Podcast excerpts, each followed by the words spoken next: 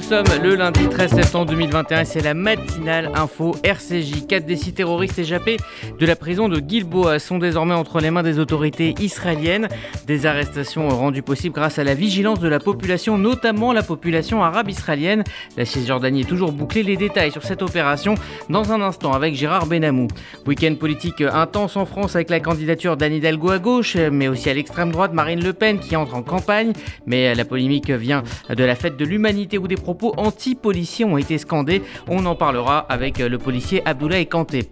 Et puis en fin de demi-heure, vous retrouverez la chronique éco de Gilles Bellaïche qui vous parlera du marché florissant de l'immobilier de luxe. Bonjour Margot Siffer. Bonjour Eddy, bonjour à tous. Il est huit heures passées de cinquante secondes et on débute cette matinale info par le journal. La matinale info, Rudy Saada.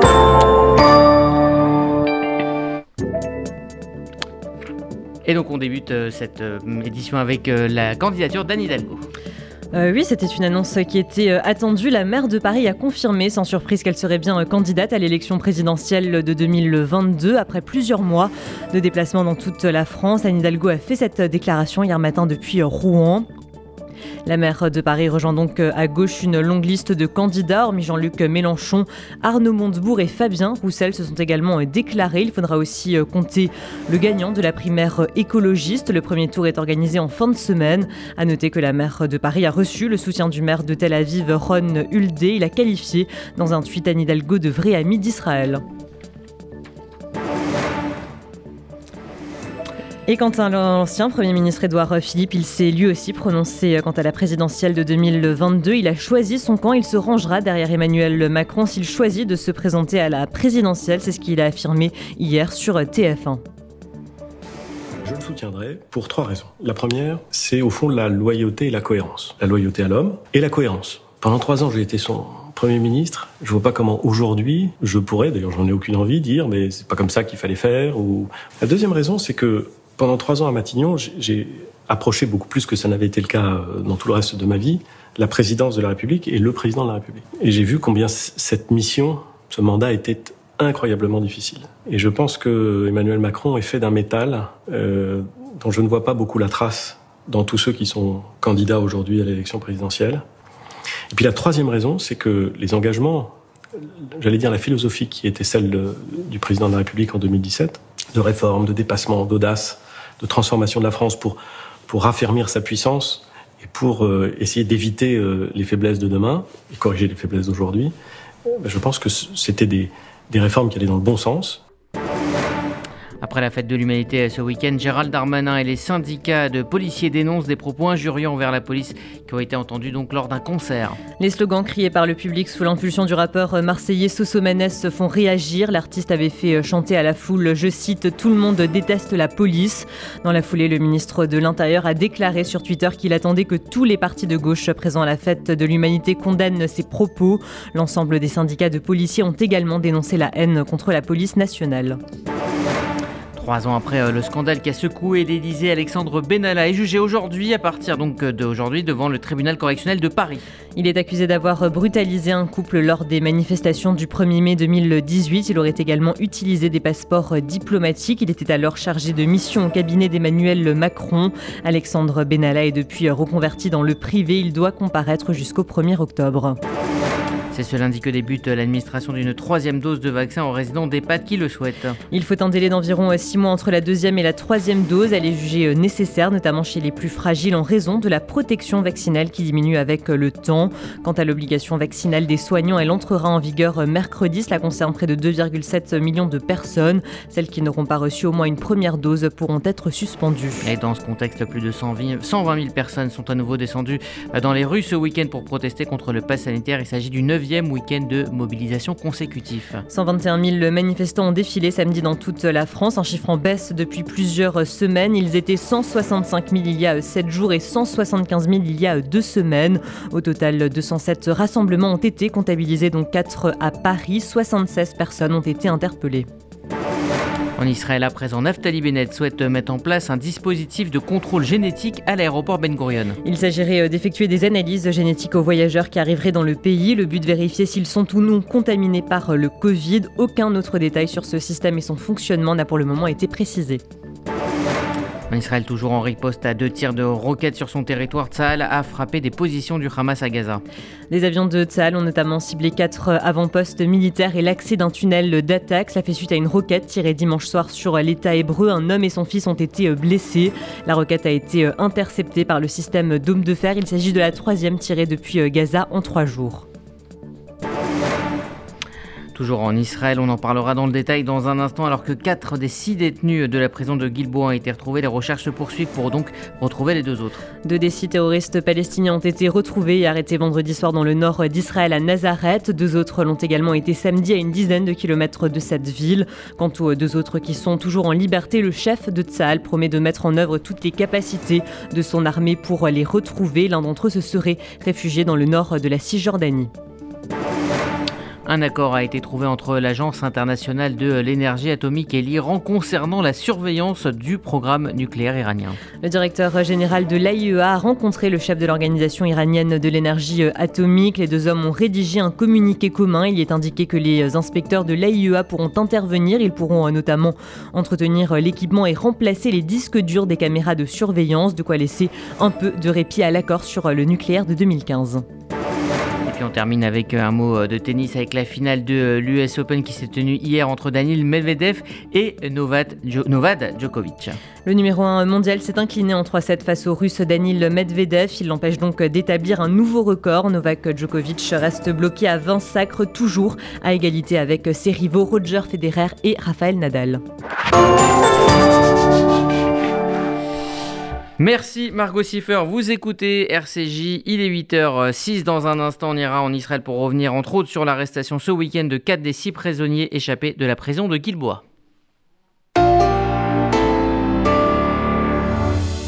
Vous faites votre alia ? Depuis trente ans, Sonigo Déménagement Groupe F I D I s'occupe de tout. Expédition en groupage maritime et conteneurs personnalisés, assurance tout risque, véhicules, solutions de stockage pour courte et longue durée en nos dépôts ultra sécurisés. Sonigo Déménagement, agent en douane certifié F I D I et reconnu par les autorités, facilitera toutes vos démarches. Sonigo Déménagement Groupe F I D I au zéro un soixante-seize cinquante-quatre quatre-vingt-douze quatre-vingt-douze zéro un soixante-seize cinquante-quatre quatre-vingt-douze quatre-vingt-douze ou sur le w w w point sonigo point com.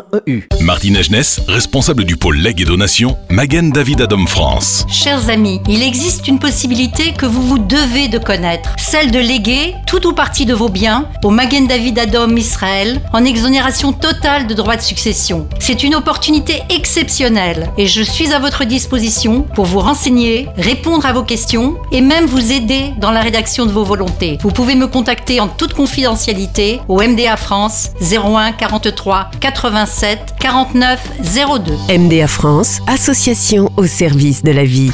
Faire des travaux, c'est bien, mais trouver un professionnel, c'est mieux. Best Fenêtres est le spécialiste des portes, volets, store ban, pergolas, portails et portes de garage. Fenêtres, P V C, bois alu, fabriqués en France. Écoutez bien ça, jusqu'au trente et un juillet, nous vous offrons une remise de quinze pour cent. Oui, quinze pour cent. Alors vous, je ne sais pas, mais moi, je les appelle maintenant.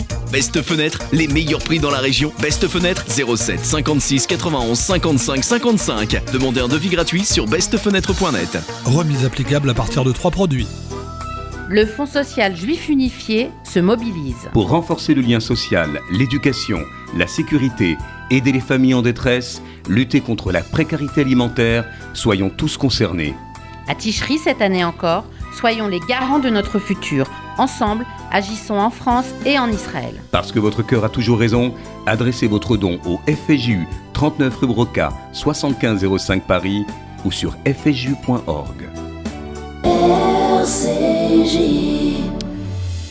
Leur évasion avait provoqué un vent de panique, mais aussi une remise en cause de la sécurité pénitentiaire en Israël. Quatre des six terroristes évadés de la prison de Gilboa ont été arrêtés dans le week-end. Bonjour Gérard Benamou.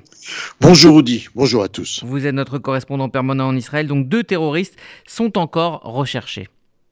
Oui, il faut dire que les circonstances de leur évasion, euh, ces terroristes qui étaient six au départ, sont apparues assez rocambolesques aux médias israéliens. Elles ont mis en évidence lors d'une enquête des failles très évidentes de la direction pénitentiaire, mais surtout une dépendance à la menace.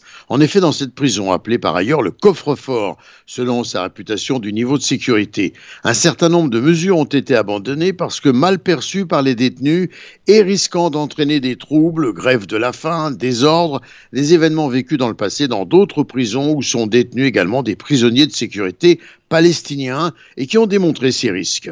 Les brouillages des portables destinés à empêcher les connivences avec des complices à l'extérieur de la prison ont, tenté, ont été notamment désamorcés parce que vécus comme provoquants pour les Palestiniens et source de désordre, ce qui pourrait s'étendre à la rue palestinienne, y compris à Gaza.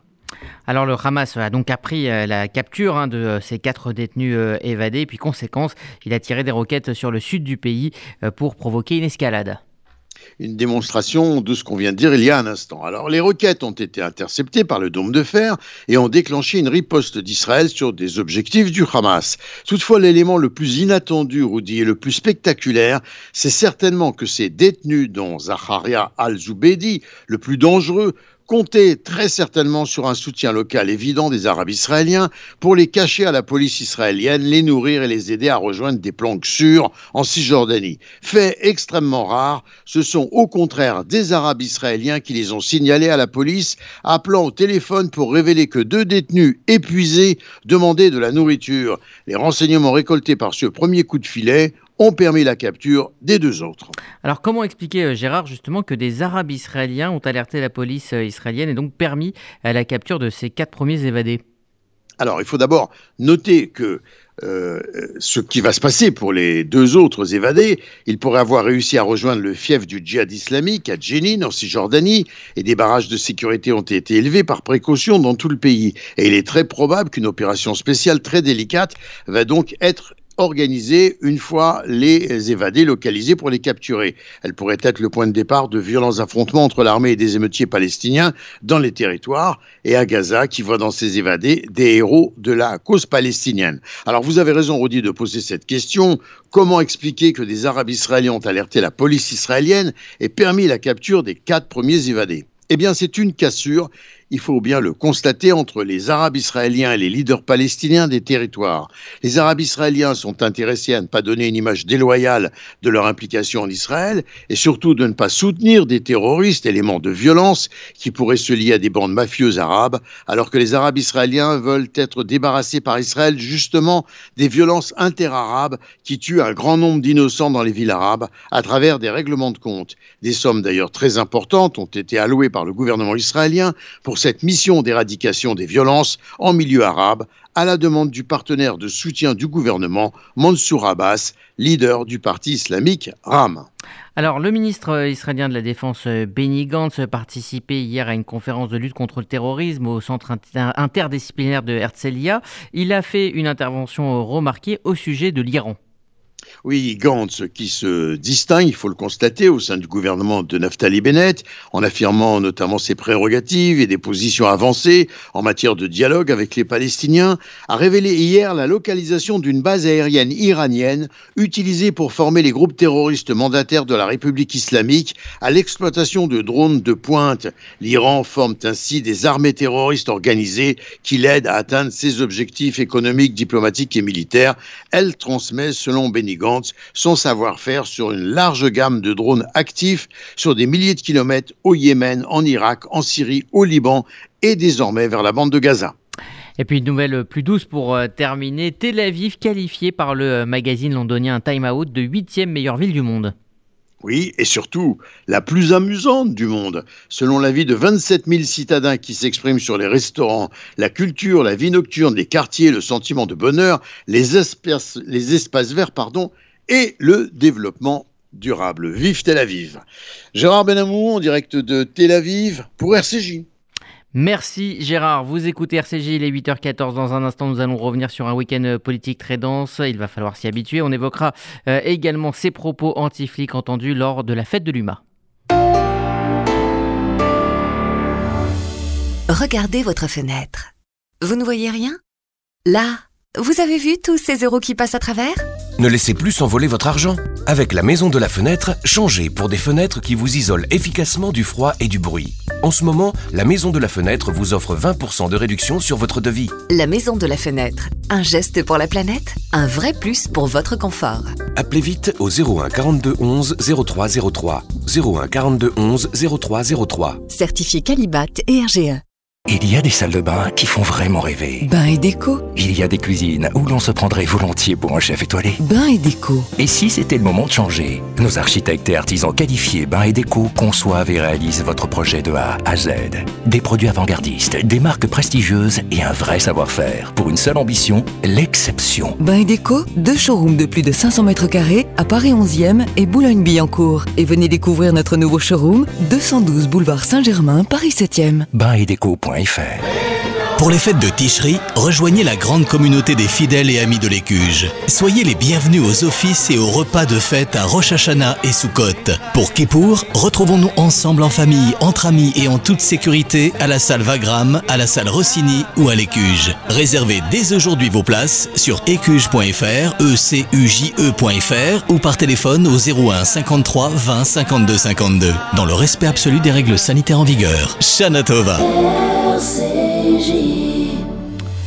À huit mois de la présidentielle, la campagne se dessine peu à peu chaque week-end entre la candidature présidentielle d'Anne Hidalgo à Rouen, la nouvelle édition de la fête de l'U M A ou encore la bataille à l'extrême droite entre Marine Le Pen et Éric Zemmour. L'actualité politique est chargée, l'essentiel avec Églantine Delalleux.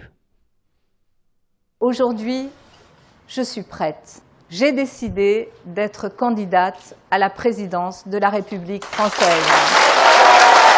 Après un long faux suspense, la maire de Paris se jette enfin dans le grand bain de la campagne présidentielle. Se revendiquant de la gauche de Blum, Jaurès ou encore de Mendès France, Anne Hidalgo a mis en avant lors d'un déplacement à Rouen plusieurs traits de son futur programme. Égalité entre les femmes et les hommes, augmentation des salaires de certaines professions ou encore la transition écologique. Une annonce qui confirme une rumeur qui courait à gauche depuis plusieurs semaines. Cependant, il y a un an et demi, pendant les élections municipales, la candidate Les candidats socialistes n'avaient pas du tout les mêmes projets. Emmanuel Macron parle de vous. Il ah dit, oui, que si vous êtes, lu, il dit que si vous êtes élu, réélu dimanche à la mairie de Paris, vous allez devenir une redoutable candidate à la présidentielle en deux mille vingt-deux. Ah êtes-vous redoutable? Êtes-vous candidate? S'il le dit, non, je, surtout pas. Je considère qu'il y a un endroit où on peut agir aujourd'hui, qui est un endroit très stratégique, c'est euh, celui des villes.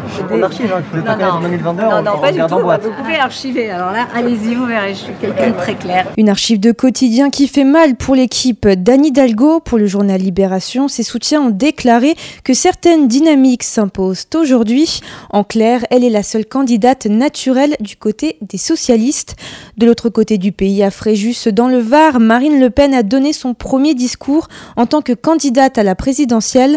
Devant près d'un millier de militants, la candidate R N a défendu, je la cite, « la civilisation française et ses libertés. Nous sommes à la croisée des chemins », a-t-elle déclaré. Une phrase pas si méconnue puisqu'elle est le titre du nouveau site internet d'Éric Zemmour. Une passe d'armes qui s'est engagée entre les deux ce week-end. Si Marine Le Pen pense que le polémiste de CNews n'ira pas jusqu'au bout de la campagne présidentielle, Éric Zemmour n'a pas manqué de tacler sa principale rivale sur le plateau de France deux samedi soir. Je pense premièrement que Marine Le Pen ne gagnera jamais. Pourquoi ? D'ailleurs, tous les gens Pourquoi au Front National le savent. Pourquoi ? Mais parce que tout simplement, vous avez vu son débat il y a quatre ans. Elle n'a pas progressé. Face à Emmanuel Macron. Non, je ne trouve pas qu'elle ait progressé. Du côté de la gauche, c'était un week-end important. Moment traditionnel des gauches, la fête de l'U M A a eu lieu ce week-end à la Courneuve, en Seine-Saint-Denis. Une fête qui a été marquée par une polémique. Un slogan anti-police a été scandé par certains militants lors d'un concert. Le ministre de l'Intérieur, Gérald Darmanin, a appelé, je le cite, « les partis de gauche à condamner fermement ses propos ». Églantine Delalleux, on va revenir sur ce moment où une partie du public de la Fête de l'Humanité a scandé « Tout le monde déteste la police » avec donc le rappeur Soso Maness. Nous sommes en ligne ce matin avec l'une des voix médiatiques et importantes des policiers en France, Abdoulaye Kanté, bonjour. Oui, bonjour, bonjour à tous. Merci d'être avec nous ce matin. Quelle a été votre réaction quand vous avez entendu ce que vous avez entendu et vu ces images de, de la Fête de l'Humanité? Écoutez, ce qui m'a un peu, on va dire, peiné, c'est que la fête de l'humanité est censée être une fête qui est censée rassembler euh, à travers euh, diverses opinions. On peut avoir, on ne peut ne pas avoir les mêmes opinions, les mêmes idées, mais quand on voit que cette partie Euh, notamment cette séquence a été euh, vraiment à entacher, on va dire, cette fête. Et euh, oui, effectivement, que quand on scande, évidemment, tout le monde, tout le monde déteste la police. J'ai envie de dire, mais quel message donner euh, à nos jeunes? Évidemment, ça fait, ce message vient d'une partie, on va dire, de, de, de certains militants politiques qui euh, sont dans la détestation, voire de la haine, euh, de la haine des, des policiers. Mais euh, heureusement que la grande majorité de la population euh, soutient sa police. Mais je trouve toujours détestable d'entendre ce, ce genre de, de propos, notamment sur une fête qui est censée être euh, rassembleur, on va dire. Alors le week-end a également été marqué par ces déclarations d'Éric Zemmour sur le plateau de Laurent Ruquier et de Léa Salamé sur les prénoms qui doivent être selon lui des prénoms français. Vous avez réagi sur les réseaux sociaux. Quel est votre avis sur cette question ? Mais, si vous voulez, c'est que je ne pense pas qu'un prénom fasse la grandeur de la France. Est-ce que ce monsieur sera capable aussi de dire cela à ceux qui ont versé le sang pour notre pays ? Je repense à mon collègue Ahmed Merabet, qui a été lâchement euh, assassiné par des terroristes. Il s'appelait Ahmed. Il incarnait aussi les valeurs de la République. Imad Ben Diaten, qui est mort aussi euh, par euh, Mohamed, qui a été tué par euh, Mohamed Merah. Euh, et c'était quand même un serviteur de la France. Et je pense aussi à ces personnalités euh, qui, qui font euh, euh, la grandeur de la France, notamment à des personnalités sportives ou même politiques. Rachida Dati, euh, Zidane, et cetera. Non, je pense que il ne faut pas qu'on rentre dans cette espèce de, de polémique qui a plus tendance à diviser que plutôt rassembler. La France de deux mille vingt et un, la France de, de dix-huit cents, euh, les époques dix-huit cents, c'est-à-dire que M. Zemmour se euh, prend comme référence une loi napoléonienne qui a été abrogée en mille neuf cent quatre-vingt-treize. Voilà. C'est-à-dire que en fait, maintenant, on peut choisir son prénom depuis mille neuf cent quatre-vingt-treize librement. Alors, écoutez, à... oui, oui. Une... oui. Allez-y, hein, terminez, je vous en prie. Oui, voilà. Donc euh, tout ça pour dire que pour moi, c'est une polémique qui a plus euh, d'intérêt à diviser que plutôt euh, essayer de, de comprendre. Ce qu'il faut, on va dire, euh, combattre aujourd'hui, c'est tout ce qui est discrimination à l'embauche à cause d'un prénom. C'est ça en fait, c'est que l'identité française aujourd'hui, pour moi en deux mille vingt et un, ce sont des personnes qui s'appellent Mohamed, euh, comme José, et cetera, mais qui sont bien assimilées et qui euh, acceptent les valeurs républicaines. C'est ça le plus important. Alors très rapidement, Abdoulaye Kanté, on aura l'occasion d'en reparler, mais la semaine sera marquée par les annonces d'Emmanuel Macron en conclusion du Beauvau de la sécurité. Ça sera demain, hein, lors d'un déplacement à Roubaix. Euh, qu'attendez-vous après sept mois de discussion euh, de, de ces annonces ? Écoutez, ce Beauvau de la sécurité a permis d'écouter les critiques de, des citoyens et aussi de pouvoir euh, que la police puisse faire son introspection, parce qu'il était nécessaire qu'on puisse aussi faire son autocritique. Et euh, comme vous, j'attends aussi des conclusions, des propositions concrètes et des réponses vraiment euh, réelles euh, pour faire réformer, euh, on va dire, euh, euh, le corps des forces de l'ordre. Merci Abdoulaye Kanté d'avoir pris le temps de répondre à nos questions. Je rappelle que vous êtes euh, policier. Merci à vous et bonne journée. Merci de vous être exprimé sur R C J. Vous écoutez R C J, il est huit heures vingt-deux. Place maintenant à la chronique éco de Gilles Bellaïche qui nous parle ce matin du marché de l'immobilier de luxe. Bonjour Rudy et bonjour à tous. Nous allons faire un focus cette semaine sur un secteur qui ne connaît pas la crise. Au contraire, celui de l'immobilier du luxe. Le site Belle Demeure, qui recense des annonces de biens de prestige en France, fait état d'une hausse de vingt-trois pour cent des visites sur son site sur les neuf derniers mois, à deux virgule cinq millions de contacts par mois. Et il ne s'agit pas de rêveurs, mais d'internautes actifs. Ces consultations aboutissent en effet à de nombreuses mises en relation entre acheteurs et vendeurs. Le premier trimestre deux mille vingt et un a été le plus fort connu depuis vingt ans, avec plus de quatre cents millions d'euros de biens vendus, et le deuxième trimestre a été tout aussi prometteur. L'Île-de-France arrive toujours en tête des régions les plus recherchées par les acheteurs fortunés. Paris reste courtisé, même si un certain nombre de Parisiens reportent leurs recherches vers la banlieue huppée, comme Neuilly-sur-Seine, Boulogne-Billancourt ou Versailles. L'agence F E O indique avoir vu ses ventes d'hôtels particuliers et d'appartements parisiens au-delà de deux virgule cinq millions d'euros bondir de cent douze pour cent au premier semestre deux mille vingt et un par rapport à la même période de deux mille dix-neuf.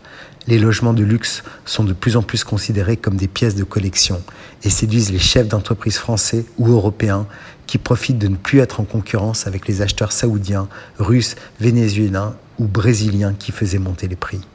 Par ailleurs, l'attrait pour la province se confirme, avec un engouement particulier pour la côte atlantique, le sud-est et le sud-ouest. La recherche d'une meilleure qualité de vie et la possibilité de télétravailler ont changé la donne. Cette tendance est similaire ailleurs dans le monde, notamment aux États-Unis. Des habitants de Los Angeles, en Californie, vont à Santa Barbara ou Sausalito, mais aussi à Scottsdale, en Arizona, ou à Las Vegas, dans le Nevada. Les New-Yorkais sont quant à eux nombreux à acheter en Floride. En Israël, malgré la crise du Covid, les transactions se sont envolées, et plus particulièrement à Tel Aviv. L'administration fiscale israélienne a constaté qu'il y a eu de nombreuses transactions immobilières au cours de l'année écoulée pour des montants supérieurs à trente millions de shekels, effectués pour la plupart par des juifs résidant à l'étranger. Cette croissance dans le monde connaît clairement un réel décalage entre l'offre et la demande. La demande a évolué après les différents confinements.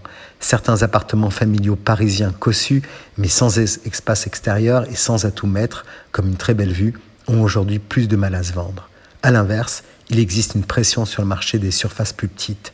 Les riches acheteurs ayant investi en région souhaitant tout de même disposer d'un pied-à-terre à Paris. L'offre de logements de luxe est toujours importante et elle pourrait bientôt se trouver en décalage avec la demande.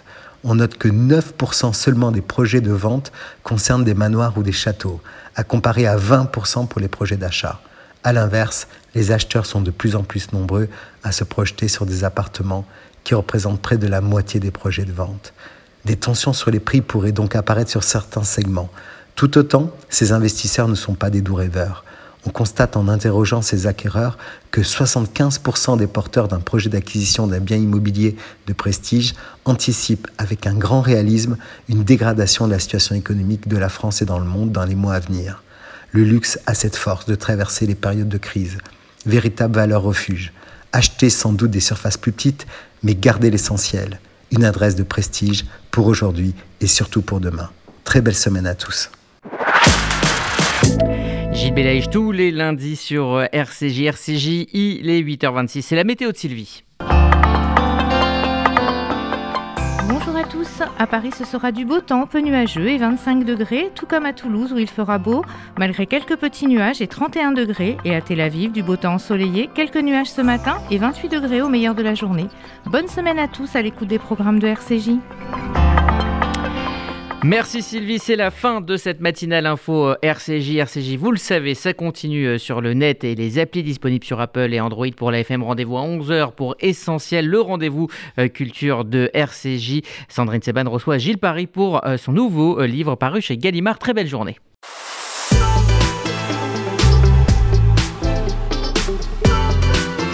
Rendez-vous à onze heures sur le quatre-vingt-quatorze virgule huit. R C J, ça continue sur notre application et sur radio r c j point info.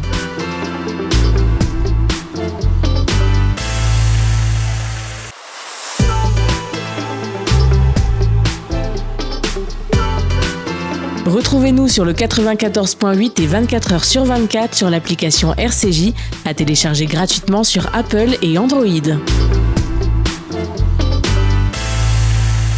Don't bury me, don't lay me down, don't say it's over, cause that would send me under, underneath the ground. Don't say those words, I wanna live but your words can murder, only you can send me under, under, under.